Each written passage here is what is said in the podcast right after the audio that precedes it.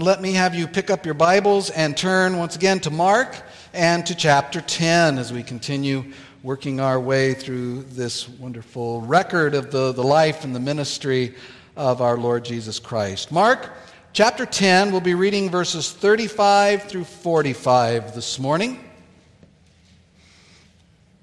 Follow along as I read, and as you listen, be reminded that this is God's God breathed word to us this morning, so let's give good attention to it. And James and John, the sons of Zebedee, came up to him and said to him, Teacher, we want you to do for us whatever we ask of you. And he said to them, What do you want me to do for you? And they said to him, Grant us to sit one at your right hand and one at your left in your glory. And Jesus said to them, you do not know what you are asking. Are you able to drink the cup that I drink, or to be baptized with the baptism with which I am baptized? And they said to him, We are able. And Jesus said to them, The cup that I drink, you will drink, and with the baptism with which I am baptized, you will be baptized.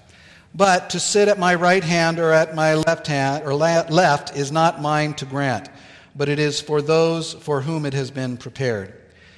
And when the ten heard it, they began to be indignant at James and John.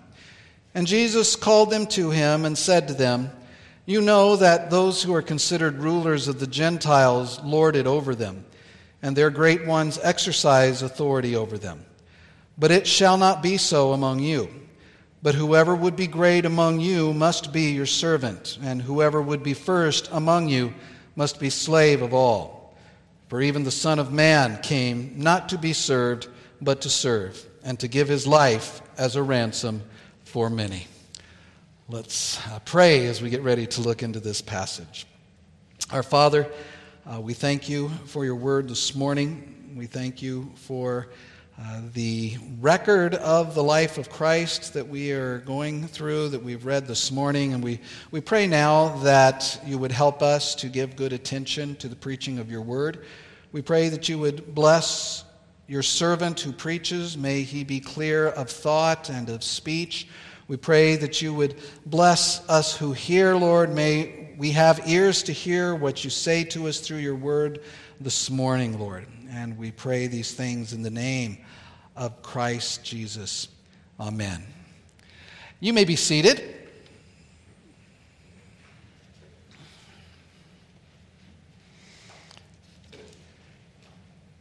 Ambition is one of the ingredients, one of the driving forces of the American dream in our nation uh, if you want to achieve something and you have the ambition to do what is necessary to achieve it, the way is clear forward for you to achieve it.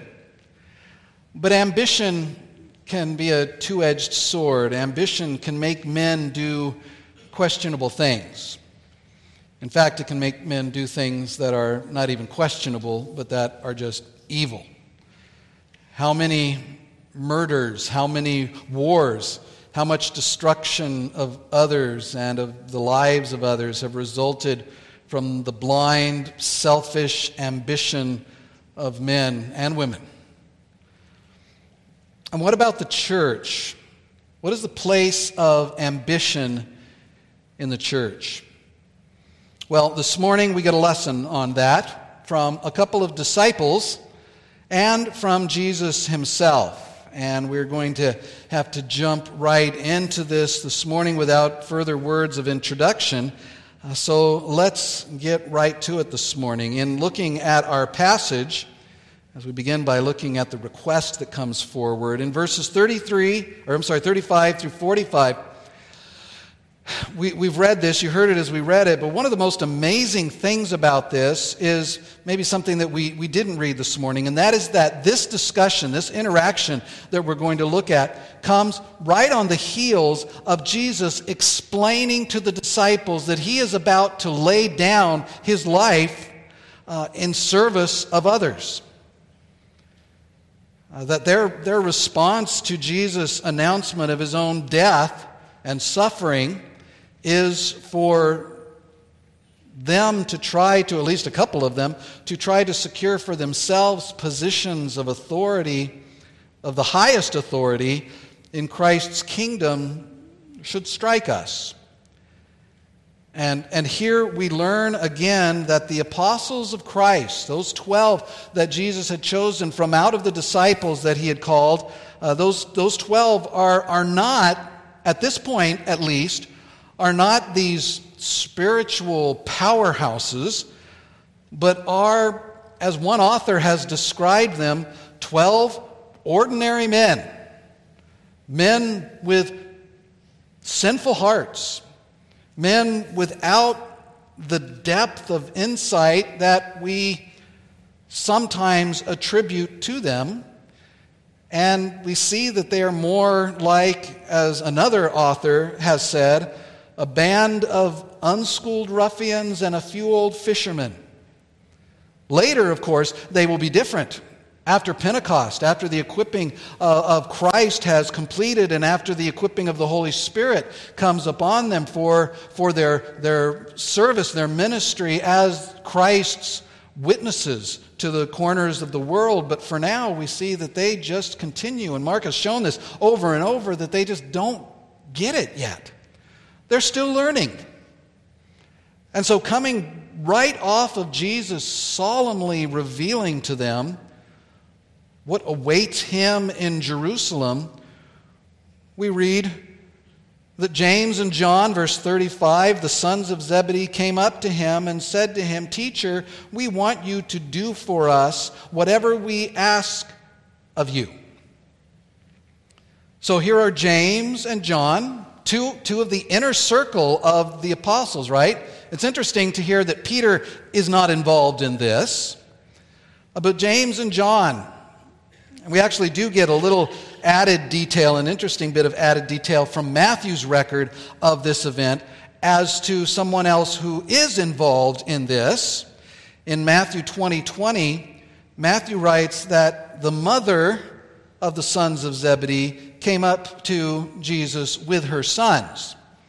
So, Mrs. Zebedee is, is part of this as well. But that's all we hear from that point forward in both Matthew and, of course, in Mark here, who doesn't mention her. Uh, this is James and John. And even for, for her, it, it makes sense that she would want her sons to be taken care of, to have a position in the new administration that she and they thought that Jesus was going to usher in. Remember, they were thinking of a physical restoration of the kingdom of Israel. And so it, sort of makes sense. But Mark uh, just focuses here on, on James and John, who he writes came up to Jesus and said, Teacher, we want you to do for us whatever we ask of you. Wow. I mean, they have chutzpah. We can give them that. It appears, though, that they have not learned the lessons that Christ has been teaching them all along. Um, Jesus, again, has just said that he is going to be killed, and now they approach him with, with this. And in a way that sounds more like a demand than a request, doesn't it? Uh, James and John were, remember, among the first disciples. In fact, they were, along with Peter, the first disciples that were formally called by Jesus. And perhaps this led them, along with mommy, to, to believe that they had the right to claim special status. And so they asked very bluntly for a special favor from Jesus. And Jesus, of course, then asks what it is they want. He says, What do you want me to do for you? And then they drop the bomb in verse 37. They said to him, Grant us to sit one at your right hand and one at your left in your glory. Oh, is that all? Now, the background here, remember, is, is likely still the, the disciples' misunderstanding of Jesus' mission, their misunderstanding of the nature of the Messiah. They are thinking that he was still going to lead to a, like I said, a physical restoration of the nation, and that he would rule it as an earthly king, as a descendant of the king of, of King David. And they want a piece of it. They want to be in positions of, of, of authority. They have an ambition to do that. They, uh, well, we, with that understanding of, of Jesus and of what he's come to do, they with that hope, they ask him to make him their, their right and left hand men. The, the right hand of the throne was the, the second place in the kingdom, the place of authority, the place of power. The left hand would have been the next, uh, the next place down. So they want the best places. They want to be um, right up there in Jesus' kingdom as it comes. They desire uh, that place. The idea here of them wanting these positions in your glory, the text says, means when you come to rule.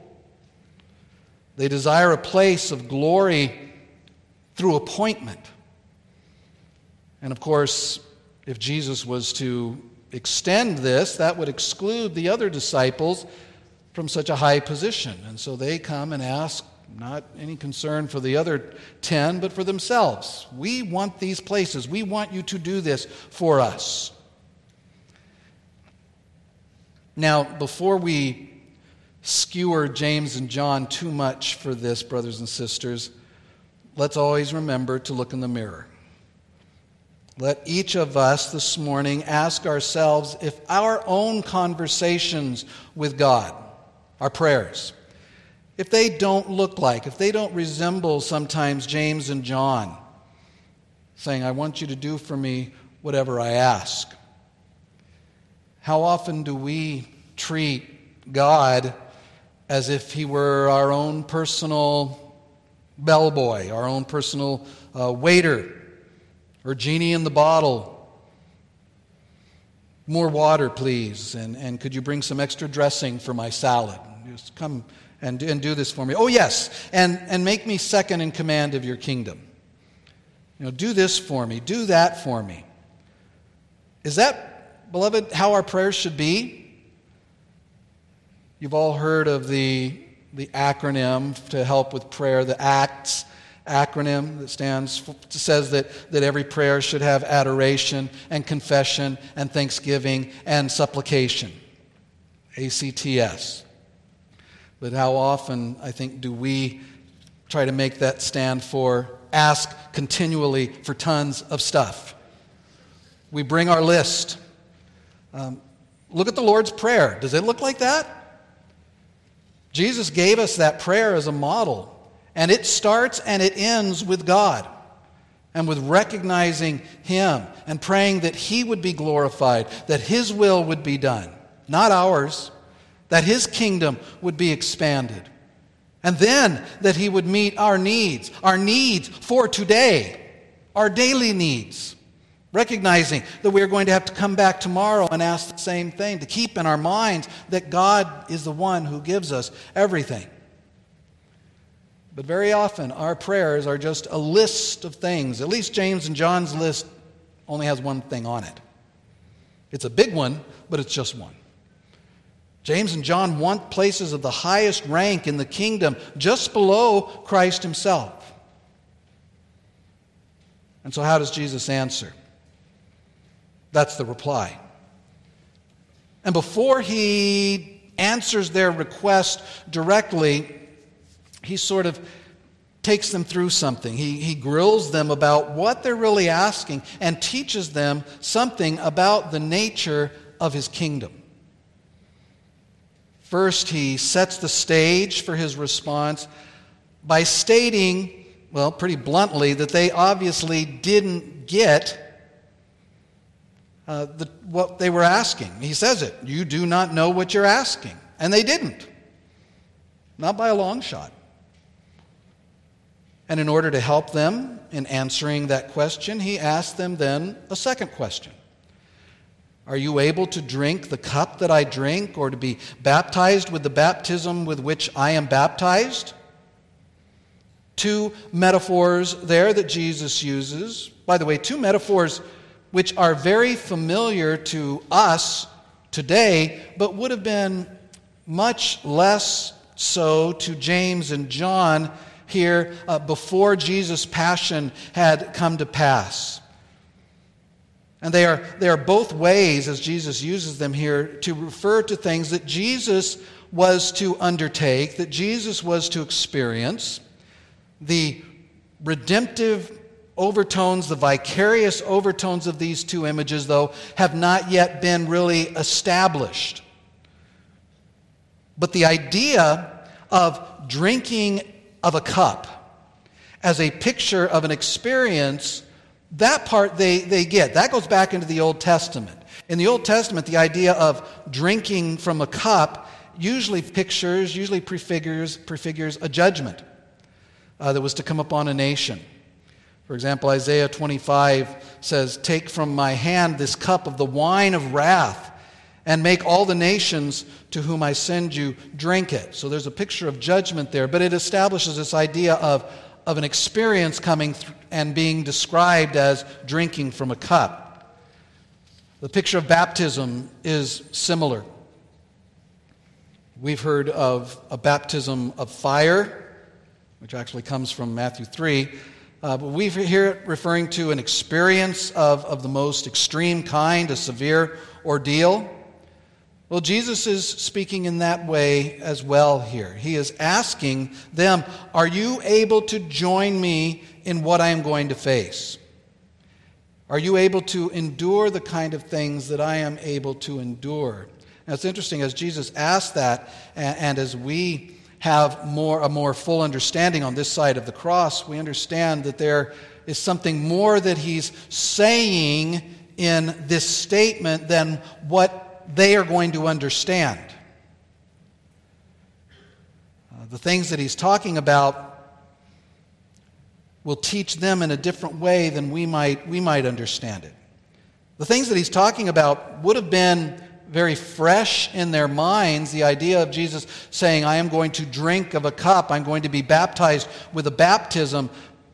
The reference there had to have been very fresh in their minds as Jesus just told them for the third time and in unequaled detail here of what was going to happen to them.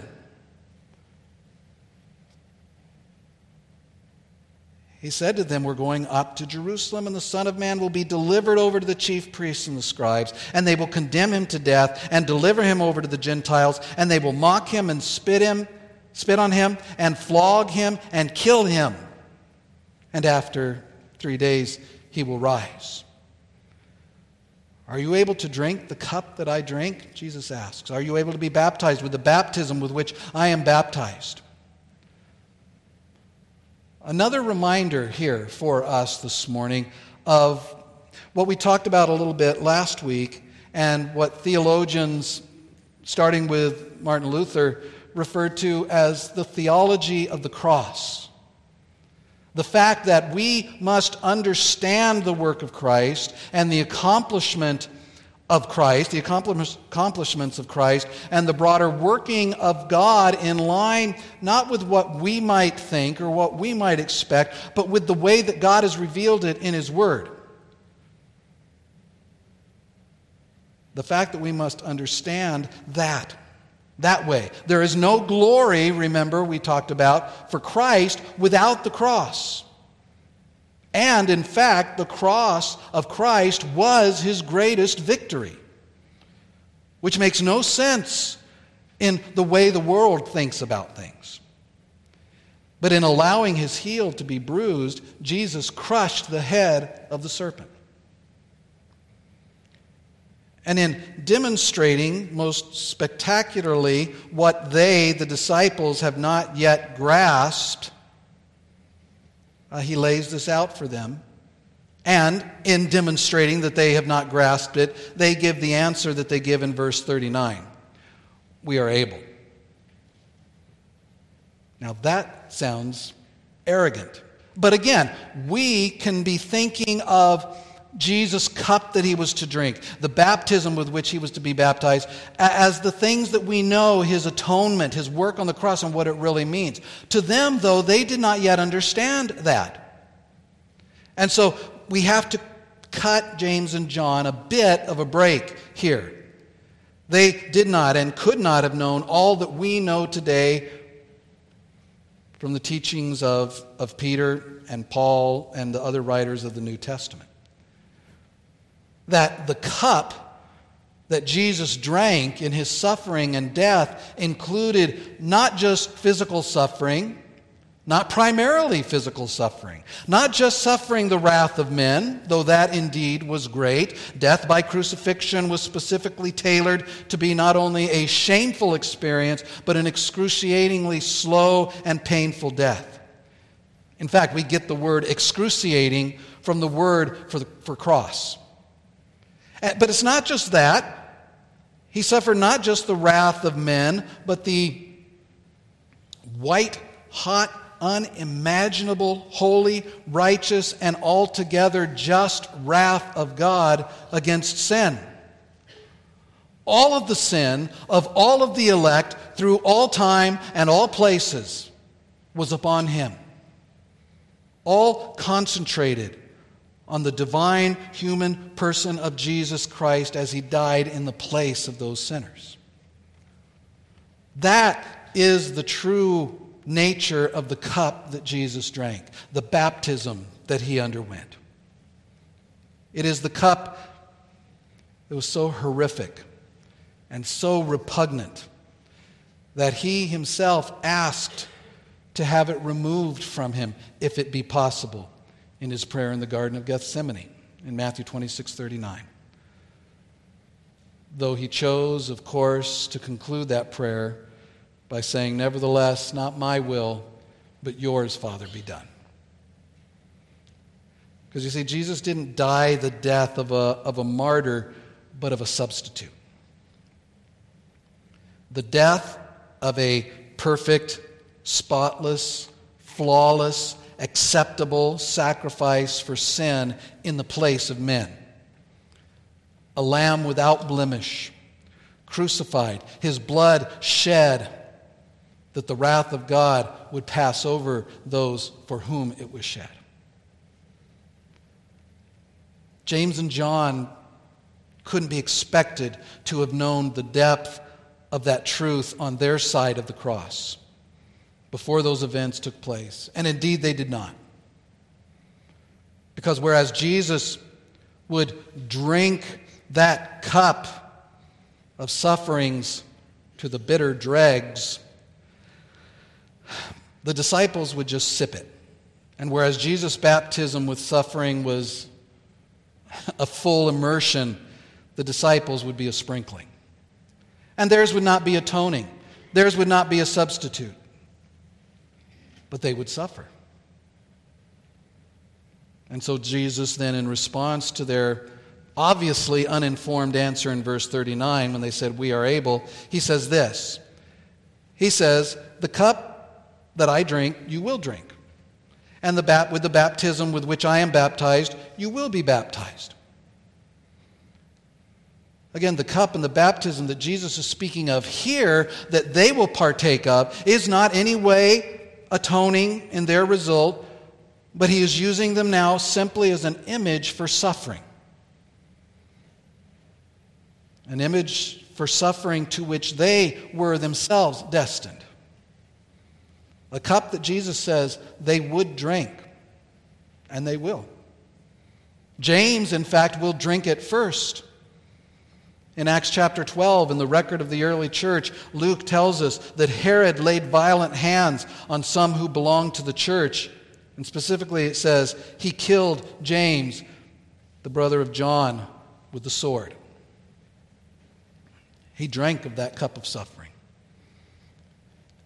His brother John, tradition tells us, formed a kind of bookmark in the death of the apostles, becoming the last of the apostles to die. After being exiled to that small island of Patmos, where he received and recorded the content of the book of Revelation.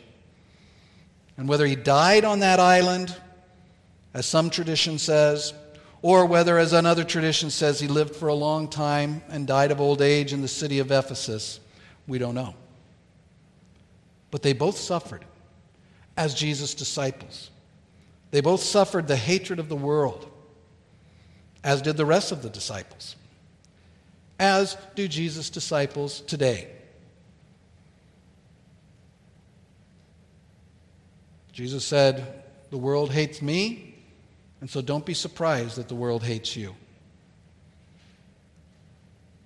And so, having said this, then, Jesus gives them now a direct answer to their question. It's there in verse 40.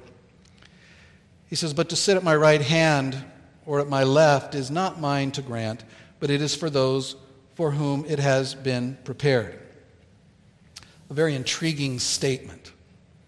From it, we don't learn a lot, but we learn a couple of things. We, we learn that God's plan, of course, or we are reminded that God's plan is not piecemeal kind of plan as you go type of plan, but it's all encompassing from the foundation of the world. It implies uh, that that honor is prepared for someone, but we're not told who.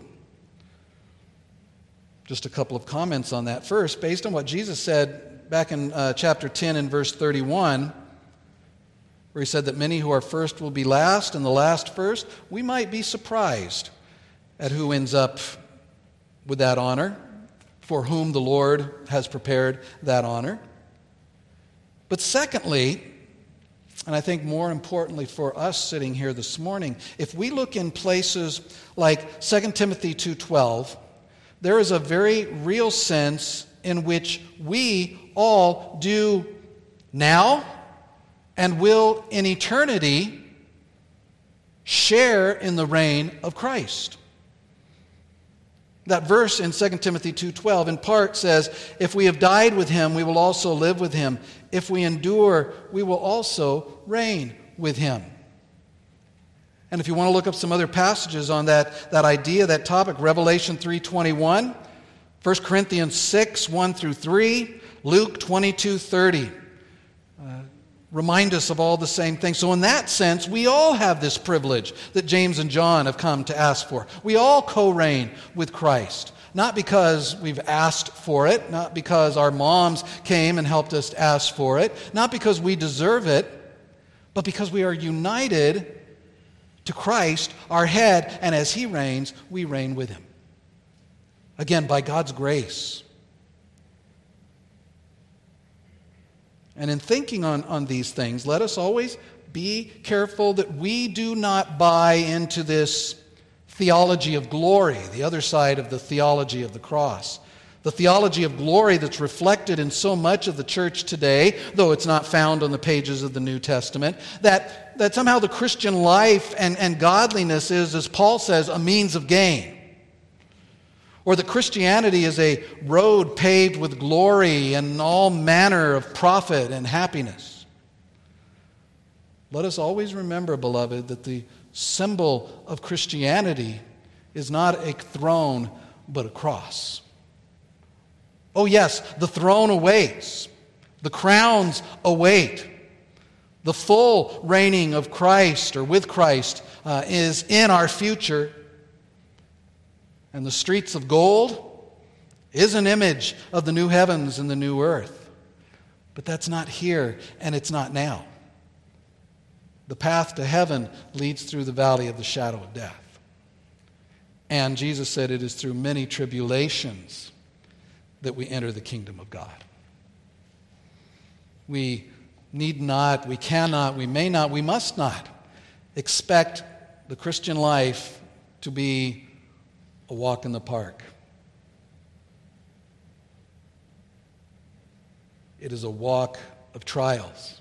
It is a walk of suffering, just as it was for our Lord. Well, in our third heading here, Mark goes on to tell us that Jesus wasn't the only one privy to this back and forth that went on between them, but that the other ten apostles heard this as well, and that they were none too happy about what they heard James and John attempting to secure. Look in verse 41. And when the ten heard it, they began to be indignant with, at James and John. And it's most likely that the reason is not because they realized how inappropriate James and John were being, how, how bold, how ambitious they were being in going to Jesus and asking that. That's not why they were indignant, but rather because they got there first. And the other disciples feel that, that they may be missing out, that James and John are coming to Jesus to seek and to secure an advantage over them. Because what we have here really is a continuation of the ongoing argument among the disciples. And you remember what that argument is. We've seen it before in, in chapter 9, in verse 34. The ongoing argument among the disciples is always over which one of them would be the greatest. The ambition to position and prominence is shared by all of them. But Jesus is, again, going to teach them. Try to get them to understand that the place of ambition in the church is that there is no place for ambition in the church. And so he gathers them together, once again, as he's done before, and he says to them in verse 42, he says, You know that those who are considered rulers of the Gentiles lord it over them, and their great ones exercise authority over them. He says, That's how it works outside of my kingdom. That's how it works outside of the church by the Gentiles, especially in their context, the Romans. Uh, but this is true, really, for all in the secular realm who hold power, especially high levels of power, absolute power. What they do, Jesus says, actually says two things. First, he says that they lord it over them. That is, they rule over their underlings with a heavy hand and exercise a, a clear and decisive um, dominion over them, sort of with their thumb on them. And he goes on, it says that, and their great ones exercise authority over them. It's interesting, that word that's translated exercise authority is a word that's only used here and in Matthew's uh, parallel to this. Uh, it's an even stronger word. It's a word that means to tyrannize. And it amplifies that first word. They lord it over, and in fact, they tyrannize those whom they rule over. A flaunting of authority, he says. That's the way it is in the world. In a, a dictatorial way, a heavy handed way, an ambitious way. That's the way that the rulers of the Gentiles do their ruling. That's the world.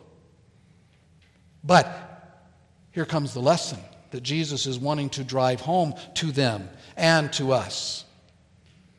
He goes on and he says, But it shall not be so among you. As the British would say, that is right out. That is not the way the kingdom of God is administered and led and ruled. He's saying, You guys and your arguments about who is greatest so misses the mark so misses what is important. You've got it upside down. And that's because the kingdom of God, in that sense, is upside down. It so misses the mark and the intent and the means of true greatness in my kingdom. He says, Don't you remember what I just told you? And we have it in chapter 10 in verse 31 that many who are first will be last, and the last first. You see, it's upside down. That, this is the organizational chart for the kingdom of God. This is the book called How to Be Someone in the Kingdom of God. It looks like this, verse 43 Whoever would be great among you must be your servant, and whoever would be first among you must be slave of all. Again, Jesus uses two words in parallel here. The second amplifies the first. He says, Whoever would be great among you must be your servant. Diakonos is the word. We get the word deacon from that. To be great, you must be the deacon among you. You must be the one who serves to meet the needs of others, the one who assists, the one, the helper of others. And if that is not distasteful enough to them and to many in the church today, Jesus says not only that, but he says, Whoever would be first among you, whoever would have that place of greatness in my kingdom, Jesus says, must be a slave of all. That word is doulos. And that's the word that is so often in the New Testament translated servant, but actually means slave. One who is committed to, one who is owned by, one who serves at the will of another. See, here's the upside down nature of the kingdom of God the non intuitive and unexpected and contrary to the world and repugnant to the world, by the way, nature of the kingdom of Christ. Here is the outworking of the theology of the cross. To be great in the kingdom of God, we do not seek our own advantage or look for an opportunity to step over or to step on the backs of others in our ambition for advancement. We do not go to Christ and say, Promise us the highest place, but we recognize, beloved, that greatness in God's kingdom comes through humble service to others. How would someone coming into our church identify the greatest in our church? Well, it would be by noticing the one who serves others humbly for the good of others, for the glory of God. It would be those who don't look for the limelight and have ambitions to the limelight, but the one who looks for what needs there are and seeks to meet them. Not those either who are trying to game the system and appear all servanty,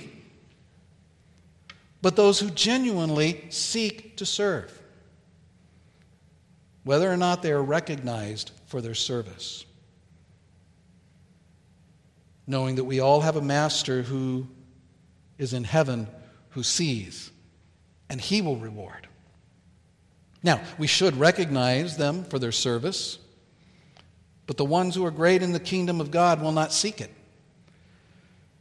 Some forms of service in the church are visible, others are not. The visible forms aren't greater, and those who serve in the visible forms are not greater in the kingdom because they serve in those visible ministries. Remember the word ministry. As you look for a place to minister in the church, remember that the word ministry means service. And the attitude of service in the church by Christians is is not just, that's not just equivalent to saying, be in submission to the authorities that God has placed over you in the church. That's true, that's important. But Jesus' words here mean that we are to submit to everyone in the Lord. You are, the elders are, the pastor is, we all are. Paul wrote in Ephesians 5:21 that we are to mutually serve one another. That's what we do. That's what we're called to do. That is the means of greatness in God's kingdom.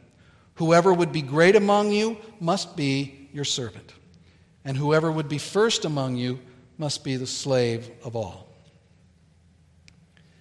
Jesus says, Let me give you an example. The example of the king himself. And that's our last point this morning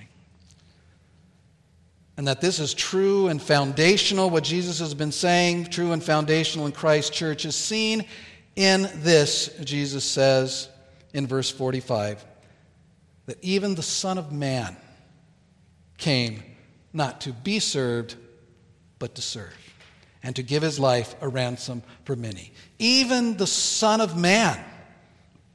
This principle goes all the way to the top.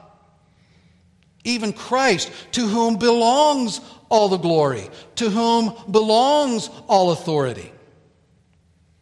Even Christ, who is the king and the indisputed or undisputed head of the church, to whom we all owe absolute, unquestioned obedience, obeisance, and loyalty. Even he came to this earth in his first coming as a servant. He took the form of a servant, Paul said, and humbled himself. The king himself became least of all for all.